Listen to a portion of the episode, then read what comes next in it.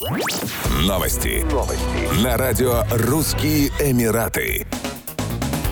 В московском аэропорту Домодедово задержали пассажира, прибывшего рейсом из Шарджи. В его багаже сотрудники таможни обнаружили 33 изделия из кожи рептилий. Гражданин Российской Федерации проследовал через зеленый коридор международного зала прилета. В ходе таможенного досмотра инспекторы обнаружили фрагменты шкур и кожи рептилий различных размеров и цветов. Экспертиза установила, что товары являются фрагментами шкур настоящих крокодилов и питонов, которые подверглись дополнительной обработке. Таможенная стоимость изделий составила 628 610 рублей. По данному факту возбуждено дело об административном правонарушении по статье «Недекларирование по установленной форме товаров, подлежащих таможенному декларированию».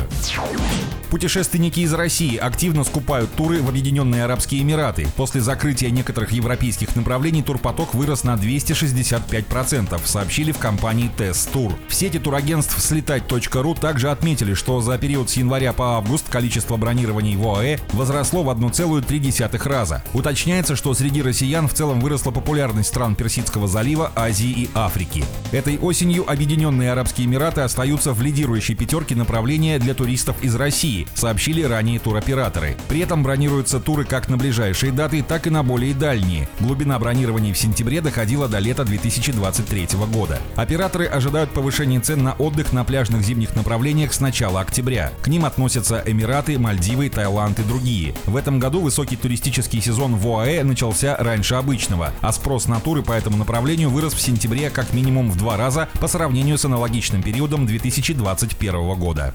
Еще больше новостей читайте на сайте RussianEmirates.com